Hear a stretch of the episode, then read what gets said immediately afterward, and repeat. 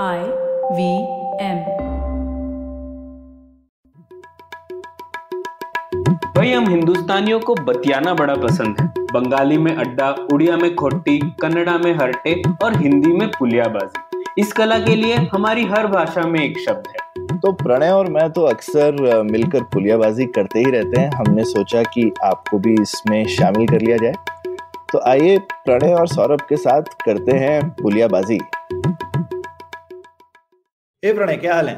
बस सौरभ मज़े में। अरे प्रणय अभी रिसेंटली इतने सारे चुनाव वगैरह हुए फिर से देखा एक हमारे देश में एक वन नेशन वन का नारा लगता रहता है तो ये वन नेशन वन इलेक्शन का फिर से सजेशन इस पहले पॉलिटिशियन लोग देते थे इस बार चीफ इलेक्शन कमिश्नर नहीं दे दिया। हम्म, तो हम्म। तुमने इस बारे में पहले सोचा हुआ भी है मुझे पता है पढ़ा भी है काफ़ी तो क्या ख्याल है तुम्हारा इस बारे में? हाँ सौरभ ये हर बार एक वन नेशन वन एक्स की जो संकल्पना है उसमें वो एक्स बदलते रहता है। तो अब ये इलेक्शन की बारी आ गई है। और इसके बारे में हाँ काफ़ी प्रधानमंत्री खुद इसके काफ़ी स्ट्रॉन्ग सपोर्टर रहे हैं। उन्होंने नेशनल वोटर्स डे पे भी ये बात बोली थी। और हाँ पॉलिटिकल पार्टीज़ तो कई पार्लियामेंट्री स्टैंडिंग कमिटीज भी रही हैं इसके ऊपर। लेकिन अब मुझे ऐसे लग रहा है कि इसके ऊपर थोड़ा सामंजस्य बढ़ रहा है और शायद ये पार्लियामेंट में भी उठेगी ये बात कुछ टाइम बाद। क्योंकि अभी इलेक्शन कमीशन ने भी बोल दिया कि ऐसा अगर हो तो हमें करने में कोई आपत्ति नहीं है हम लोग कर सकते हैं वन नेशन वन इलेक्शन तो इसके ऊपर ही सोचते हैं क्या है? तो इसके लिए मैंने ये नीति आयोग में एक बहुत अच्छा पेपर लाया था दो तीन साल पहले, जिसमें उन्होंने इस पर विश्लेषण किया है। और वो विश्लेषण इस बात को ध्यान में रख के किया है कि हाँ अगर हो गया साइमल्टेनियस इलेक्शन तो कैसे करना चाहिए? ट्रांजिशन कैसे करना चाहिए? तो उन्होंने चार कारण दिए थे कि क्यों साइमल्टेनियस इलेक्शन होना चाहिए तो उनमें से चार कारण में से तीन में से तो मैं एकदम सहमति नहीं रखता एक से रखता हूँ तो उसके ऊपर चर्चा हम्म। करते हैं ठीक है तो हम्म। पहला कारण ये था वो कहते हैं कि देखो अभी हर बार इलेक्शन होता है तो ये आचार संहिता लागू होती है मॉडल कोड ऑफ़ कंडक्ट तो उससे जो सरकार की डेवलपमेंटल नीतियाँ हैं वगैरह वगैरह, वो डीरेल हो जाती है। तो इसीलिए ये वन नेशन वन इलेक्शन करना चाहिए। अब इसके थोड़े नंबर्स भी देख सकते हैं, सौरभ। उस डिस्कशन पेपर में बहुत एनालिसिस था। तो उन्होंने देखा कि औसतन दो राज्य इलेक्शन को जाते हैं हर साल, ठीक है? और अगर आप आचार संहिता लगा ले दो महीने की तो वो कह रहे हैं कि हर साल चार महीने का जो टाइम है वो वेस्ट हो गया। मतलब सरकार डेवलपमेंटल इलेक्शन नहीं कर पा रही है और इसीलिए हमें वन नेशन वन इलेक्शन करना चाहिए। अब इसके ऊपर मेरी तीन आपत्तियाँ हैं मैं आपको बता दूँ एक तो ये जो आचार संहिता लागू करती है वो एक तो हमें चार महीना हर साल की तरफ़ नहीं देखना चाहिए ए, क्योंकि हर राज्य में तो इलेक्शन नहीं हो रहा हर साल। अ, तो अगर पाँच साल का टाइम पीरियड देखें तो उसमें अगर आप ले लीजिए दो बार इलेक्शन भी हो जाए उस राज्य में और एक बार केंद्र सरकार वाला इलेक्शन भी हो जाए तो छह महीने साठ महीने के अंतराल में छह महीने हैं जहाँ पे मॉडल कोड ऑफ़ कंडक्ट लागू हो रहा है। तो वो मतलब वन टेंथ हो गया ना कि one third of a year one tenth in a five year period. तो मुझे नहीं लगता इतनी बड़ी बात है। दूसरा सबसे महत्वपूर्ण बात सेंट्रल गवर्नमेंट को तो हर साल हर उसमें लग गया ना साल में? हाँ हर साल अलग अलग राज्यों में। ऐसा नहीं कि पूरे देश में लग गया अलग अलग राज्य। नहीं पर पूरे हिंदुस्तान की भी लग जाती है राइट? या अभी जैसे मान लो यूपी या गोवा में इलेक्शन हो रहे थे तो यूनियन गवर्नमेंट लेकिन अपनी पॉलिसीज़ कर सकती थी उनके ऊपर कोई रोक टोक नहीं थी क्या? नहीं नहीं उसके ऊपर कोई रोक नहीं है। दूसरे राज्यों तो में अच्छा, कर सकते फिर तो अच्छा फिर तो बढ़िया हम्म। हाँ ठीक है तो और पर ये तो सिर्फ़ नंबर की बात है ठीक है आप ये कह सकते हैं कि एक मतलब वन टेंथ भी काफ़ी सिग्निफिकेंट नंबर है क्यों करना चाहिए? तो दूसरा उसका सोल्यूशन है आचार संहिता को बदलो ना अगर आपको प्रॉब्लम हम्म। आचार संहिता से है तो आप क्यों दो महीने का रख रहे हो? आप दस दिन रख दो। अब ऐसा तो नहीं है कि आप दो महीने रखते हो इसकी वजह से सरकार अलग अलग प्रलोभने नहीं देती लोगों को। तो आप उस उस उस जो ड्यूरेशन है उसको कम कर दो। या फिर और आजकल के टाइम में भी Saurabh model code of conduct में एक्सेप्शंस होते हैं। तो आप सरकार बात कर सकती है इलेक्शन कमीशन से कि हमें ये प्रोग्राम करना है। अ, शायद इससे इलेक्शन पे इम्पैक्ट नहीं होगा लेकिन ये इंपॉर्टेंट प्रोग्राम है और इलेक्शन कमीशन उसको मंजूरी दे सकती है। तो ऐसा नहीं है कि हर चीज़ बंद ही होती है। तो मतलब मॉडल कोड ऑफ़ कंडक्ट में ही सोल्यूशन ढूंढा जा सकता है मेरे हिसाब से अगर ये प्रॉब्लम है तो। आप बात करके इसका सोल्यूशन निकाला जा सकता है। और तीसरा सबसे महत्वपूर्ण कारण जिसकी वजह से मैं सहमति नहीं रखता, ये सौरभ, अंग्रेज़ी में एक कहावत होती है ना डॉग एट माई होमवर्क उस तरीके का एक्सक्यूज हाँ। लगता है बहाना है कि मैं तो हमेशा से डेवलपमेंटल वर्क करना चाहता लेकिन ये इलेक्शन जो है बीच में आ जाते हैं और इस वजह से मैं जो महान कार्य करने वाला था वो नहीं कर पाता। हाँ। तो ये तो थोड़ी गड़बड़ बात लगी ना अगर सरकारों को तो पता रहता है कब इलेक्शन आने वाला है ऐसा तो बहुत कम होता है कि इलेक्शन सडनली आ जाता है। तो आप ढंग से प्लान कर सकते हो उसको। ये बहाना देना कि इलेक्शन की वजह से मैं अपने महान डेवलपमेंटल वर्क नहीं कर पाना ये मतलब हमको बेवकूफ़ी बना रहे हैं ये लोग। तो ये मुझे हम्म। ऐसे लगता है। तो इस वजह से वैसे ये जो सॉल्यूशन है काफ़ी लोग इससे सहमति रखते हैं काफ़ी पॉलिटिकल पार्टीज़ भी सहमति रखते हैं। ठीक है तो ये एक कारण हो गया। आप क्या कहते हैं मॉडल कोड ऑफ़ कंडक्ट वाले विषय में? हाँ नहीं मॉडल मुझे लगता है कि एक्चुअली वजह जो पॉलिटिशियंस की है ना वो अलग है। ठीक है?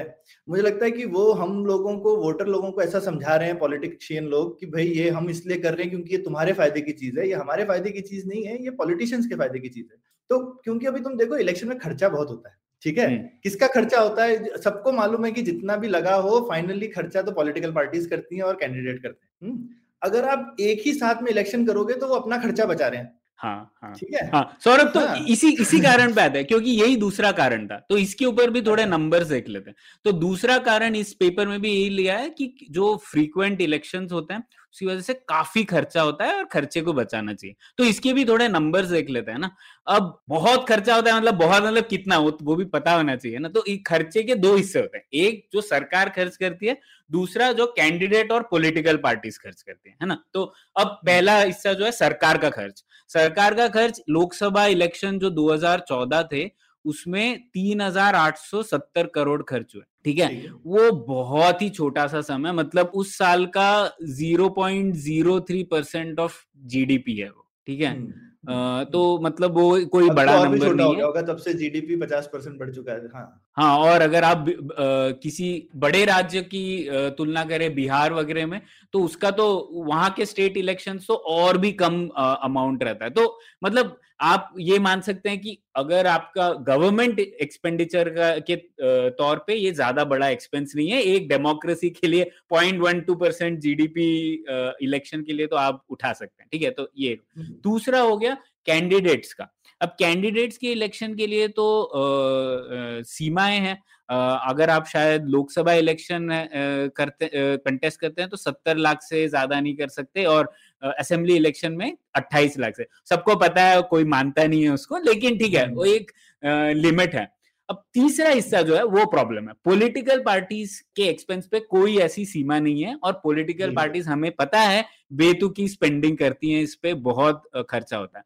तो अब ये लोग क्या कह रहे हैं कि पॉलिटिकल पार्टीज़ अपना बिहेवियर नहीं बदलेंगे। पॉलिटिकल पार्टीज़ उतना ही खर्च करेंगी लेकिन वो सिर्फ़ एक बार खर्च करना चाहते हैं जब वो एकदम सब लोगों को पैसा जो देना चाहते हैं वो देंगे लेकिन हम लोग बार बार नहीं करना चाहते। तो इसीलिए ये आर्ग्यूमेंट दी जा रही है। तो मुझे लगता है ये भी थोड़ी मतलब ठीक आर्ग्यूमेंट तो नहीं लगी आपको क्या लगता है? बिल्कुल मुझे तो और खासकर मुझे लगता है ये प्रधानमंत्री की तरफ़ से इतना ज़्यादा आता है क्योंकि अपनी पार्टी के वही स्टार कैंपेनर है। तो अब हम्म, उनको बार बार कैंपेन। करना पड़ता है। है ना? हम्म। बाकी जगहों पे ऐसा है नहीं तो क्योंकि प्रधानमंत्री हमारे देश के सबसे अच्छे कैंपेनर हैं तो उनको अपना समय उनका कैंपेनिंग में ही चलता जाता रहता है लेकिन ये उनके ऊपर है कि वो प्रधानमंत्री का दायित्व निभाना चाहते हैं या कैंपेनर का दायित्व फाइनली उनको चूज़ करना पड़ेगा ना? तो अब ये नहीं हो सकता कि वो अपनी चॉइस की जगह हमारे पूरे देश का सिस्टम बदल दें अपने पर्सनल चॉइस के लिए ना? तो ये एक मुझे हाँ. लगता है कि बहुत गड़बड़ चीज़ है। और दूसरा एक और मुझे एक चीज़ लगता है, ये जो इलेक्शन मिक्स करने का, मेरे पास एक इंटरमीडिएट भी मेरे पास एक सजेशन है, जो कि शायद काम की हो सकती है। सबसे बड़ा प्रॉब्लम होता है, अगर आप सारे इलेक्शन मिक्स कर दो तो नेशनल राज्य लेवल के इशू और स्थानीय इशू मिक्स हो जाते हैं। अब आप कॉर्पोरेटर का चुनाव भी उसी टाइम पे कर रहे हैं, जब आप प्राइम मिनिस्टर चुन रहे हैं, जब आप चीफ मिनिस्टर चुन रहे हैं। और आपने देखा है कि हिंदुस्तान में वोटर अलग अलग तरह से अपनी वोटिंग प्रेफरेंस देते हैं। है ना? लोग अलग अलग मुद्दों पे वोट करते हैं जब अलग अलग इलेक्शन करें तो ये चीज़ों में इश्यूज़ मिक्स हो जाते हैं। एक एफिशिएंसी का ये तरीका हो सकता है कि जैसे बहुत सारे लोकल इलेक्शन भी होते हैं ना प्रणय आपका जिला पंचायत का इलेक्शन होता है पंचायत का इलेक्शन होता है कॉर्पोरेटर का। तो आप सारे शायद चाहें तो स्थानीय इलेक्शन उस साल में कंबाइन कर लें एक स्टेट में। और इतना तो हाँ। मेरे को लगता है उसके लिए कुछ रूल भी चेंज करने की ज़रूरत नहीं इलेक्शन कमीशन एनी थोड़े से इलेक्शन को कंबाइन करता ही अब जैसे इस साल एक ही साथ हुए ना पाँच राज्यों के इलेक्शन इस साल और इलेक्शन नहीं है। थोड़े से आगे पीछे होते हैं तो वो उनको कंबाइन करते ही हैं। सौरभ मैं आपको इस जो डिस्कशन पेपर में उसका विचार जो था वो मैं बताता हूँ। एक्चुअली जो लोकल इलेक्शन करना एक साथ वो बहुत कॉस्टली होता है। क्योंकि अच्छा। आपको हर ग्राम पंचायत हर डिस्ट्रिक्ट पंचायत हर जिला पंचायत लेवल पे इलेक्शन करना पड़ेगा। करीबन भारत में 2.5 लाख गवर्नमेंट्स है इस लेवल पे। जितनी कैपेसिटी चाहिए उसके लिए वो काफ़ी ज़्यादा है क्योंकि आपको एकदम लोकल लेवल पे करना पड़ता है। तो एक्चुअली ये जो डिस्कशन पेपर था ना उसमें उन्होंने क्या बोला कि साइमल्टेनियस इलेक्शन का अर्थ सिर्फ़ ये है कि लोकसभा और विधानसभा के साथ करें। लोकल इलेक्शन तो अलग ही रहेगा। वो उसका कोई सोल्यूशन नहीं है क्योंकि वो बहुत मुश्किल है एक्चुअली तो ये तो फालतू की फिर चीज़ है मतलब नेशनल इलेक्शन को तो इनके साथ मिक्स कभी करना ही नहीं चाहिए। राज्य के इलेक्शन के साथ में। क्योंकि इसके ऊपर सौरभ, जो एसोसिएशन ऑफ़ डेमोक्रेटिक रिफॉर्म्स है, बहुत जानी मानी संस्था है, जो इसको इलेक्शंस को स्टडी करती है उन्होंने देखा कि ये कोरिलेशन है कि जब राज्य सरकार और केंद्र सरकार के इलेक्शन साथ में होते हैं तो वोटर्स ज़्यादातर नेशनल पार्टीज़ को ही सपोर्ट करते हैं, ना कि रीजनल पार्टीज़ को। तो ये थोड़ा एक डिस्कशन पॉइंट है और इसके ऊपर बहुत स्टडी होनी चाहिए। अभी पता नहीं, सिर्फ़ कोरिलेशन है कॉजेशन है कि नहीं पता नहीं, लेकिन अभी एटलीस्ट और दूसरी बात, सबसे महत्वपूर्ण बात ये कि अगर कोई सरकार गिर गई तो फिर आप क्या अगले छह, सात, आठ, एक, दो साल प्रेसिडेंट्स रूल लगाओगे जब तक अलग इलेक्शन नहीं होते? वो सब हमारे फेडरलिज्म के लिए बहुत इंपॉर्टेंट सवाल है। उसको हम लोग एक एफिशिएंसी आर्ग्यूमेंट के बिना पर दरकिनार नहीं कर सकते ना तो ये ज़रूरी बात है। और मुझे हमेशा एक और एक चीज़ तो लगती है ना कि एफिशिएंसी का जो आर्गुमेंट है भाई हम देश जो है बाकी जगहों पे हम पैसे बचा लें। मतलब अगर डेमोक्रेसी के साथ हम खिलवाड़ करके पैसे बचा रहे हैं तो ये किस तरीके की कंजूसी हम दिखा रहे हैं भाई? मतलब हम एक तरफ़ हम कह रहे हैं हम इतने बड़े देश हो गए हैं है, और हम बिहेव ऐसे कर रहे हैं जैसे हमको एक क्या कहते हैं छोटे मोटे मतलब हमको इलेक्शन से पैसे बचाने की ज़रूरत पड़ रही है क्या?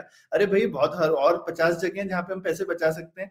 ये तो लास्ट जगह होनी चाहिए। अगर डेमोक्रेसी के साथ ही खिलवाड़ किया तो बाकी सब पैसे व्यर्थ है ना? बाकियों का क्या कर रहे हैं? बिल्कुल बिल्कुल। और तीन हज़ार करोड़ सौरभ केंद्र सरकार के लेवल पे ज़्यादा बड़ा सम तो है ही नहीं। सौरभ, वैसे और दो कारण थे। मैंने बोला था एक कारण से मैं सहमति रखता हूँ। तो एक कारण ये है कि जो सिक्योरिटी फोर्सेस हैं और जो पोलिंग ऑफिशियल्स हैं उन्हें काफ़ी सिग्निफिकेंटली लॉन्ग पीरियड्स के लिए इन्वॉल्व होना पड़ता है। ये मुझे लगता है शायद एक ठीक कारण है एटलीस्ट uh, क्योंकि आपको जो सेंट्रली आर्म पुलिस फोर्सेस है उनको कई जगह से लाना पड़ता है। फिर जो पोलिंग ऑफिशियल है ऐसा तो नहीं है कि वो पोलिंग की ड्यूटी करते हैं वो तो हमारे टीचर्स और गवर्नमेंट सर्वेंट्स होते हैं जो इस काम में लग जाते हैं। तो बार बार इलेक्शन से शायद उनका जो काम है वो तो डिस्टर्ब होता होगा। और ये मुझे लगता है एक कारण है जो इस पे पक्ष में है। आपको क्या लगता है? मुझे लगता है ये भी कहीं ना कहीं पैसे पे ही आ गया ना। मतलब आप ये सारी प्रॉब्लम जो है आप पैसे से सॉल्व कर सकते हो।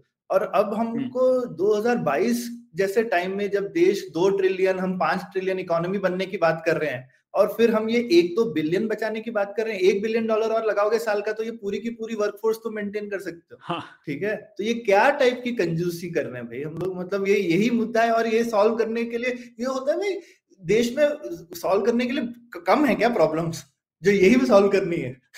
हाँ सौरभ।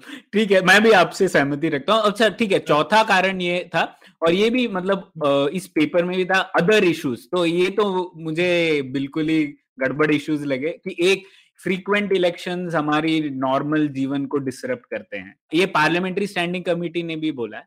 और दूसरा लास्ट अच्छा। की जो फ्रीक्वेंट इलेक्शन है इनकी वजह से जो हमारे जाति और रिलीजन और कम्युनल इश्यूज़ है उनको और आग लगती मिलती है तो इसीलिए फ्रीक्वेंट अच्छा। इलेक्शन नहीं होने। अब ये फिर से मतलब मुझे लगता है कि अब आप हम्म। एक तो लोकसभा और विधानसभा इलेक्शन कंबाइन करके ये प्रॉब्लम कैसे सॉल्व कर लोगे? मतलब इससे ये सब प्रॉब्लम इन सब चीज़ों से नहीं सॉल्व हो सकते तो मुझे नहीं लगता ये और मुझे लगता है कि ये जो इश्यूज़ हैं ये अगर इलेक्शन में इंपॉर्टेंट इश्यूज़ बनते हैं तो ये एक तरह से ये चीज़ों की बात होनी चाहिए ना मुझे तो लगता है आप आप आप सोसाइटी में ऐसा तो नहीं बोल सकते कि कोई इश्यूज़ अनकंफर्टेबल है तो हम उनकी बात करना बंद कर दें। मुझे तो लगता है अच्छा हम्म। खुल के बात होनी चाहिए ताकि भाई सॉल्व करें पॉलिटिक्स किस लिए होती है? पॉलिटिक्स एक तरीका है समाज का अपने आप से बात करने का ना और अपने आप में एक नेगोशिएशन करने का। तो भाई अगर जो अनकंफर्टेबल चीज़ें हैं वो कब बात करें हम? हम हमेशा चुपचाप रहें और पीछे पीछे से सब कुछ करते रहे ये किस बात की डेमोक्रेसी हुई? डेमोक्रेसी तो वही है जहाँ हम खुल के बात करें संवाद करें और एक दूसरे से खुल के डिसएग्री करें। हम्म बिल्कुल। हाँ सौरभ तो मुझे लगता है इसमें थोड़ा एक मेंटल शिफ्ट की ज़रूरत है क्योंकि ना सिर्फ़ राजनेता बल्कि आम जनता भी इलेक्शंस को एक अड़ंगे की तरफ़ देखती है। मतलब एक अड़ंगा है जो या तो डेवलपमेंट वर्क के सामने आ जाता है या फिर और हमारे जीवन के बीच में आ जाता है। लेकिन हमें ये शिफ्ट करना है। इलेक्शन अगर हम कहते हैं कि भारत सबसे बड़ा लोकतंत्र है तो उसके लिए अच्छे से इलेक्शन करवा पाना बार बार करवा पाना, उसकी एक स्किल होनी चाहिए। हमें ये सोचना चाहिए कि हम लोग कैसे उस प्रोसेस को बेहतर कर पाए। ये नहीं कि हम लोग इलेक्शन ही कम कर दे जिससे कि हम लोग ये प्रॉब्लम सॉल्व कर पाए। आपको क्या लगता है? बिल्कुल, और और एक तो बिल्कुल और हम और हिंदुस्तान की तो बहुत महारत है। बाहर के देश हिंदुस्तान के इलेक्शन ऑफिशियल्स को बुलाते हैं उनसे राय लेने के लिए कि हम कैसे स्मूथली इलेक्शन कराएँ। तो ये तो बिल्कुल मुझे लगता है कि हिंदुस्तान की तो महारत है ही ऑलरेडी मतलब ये इलेक्शन तो क्या है कि कल करा दें टाइप से है ना?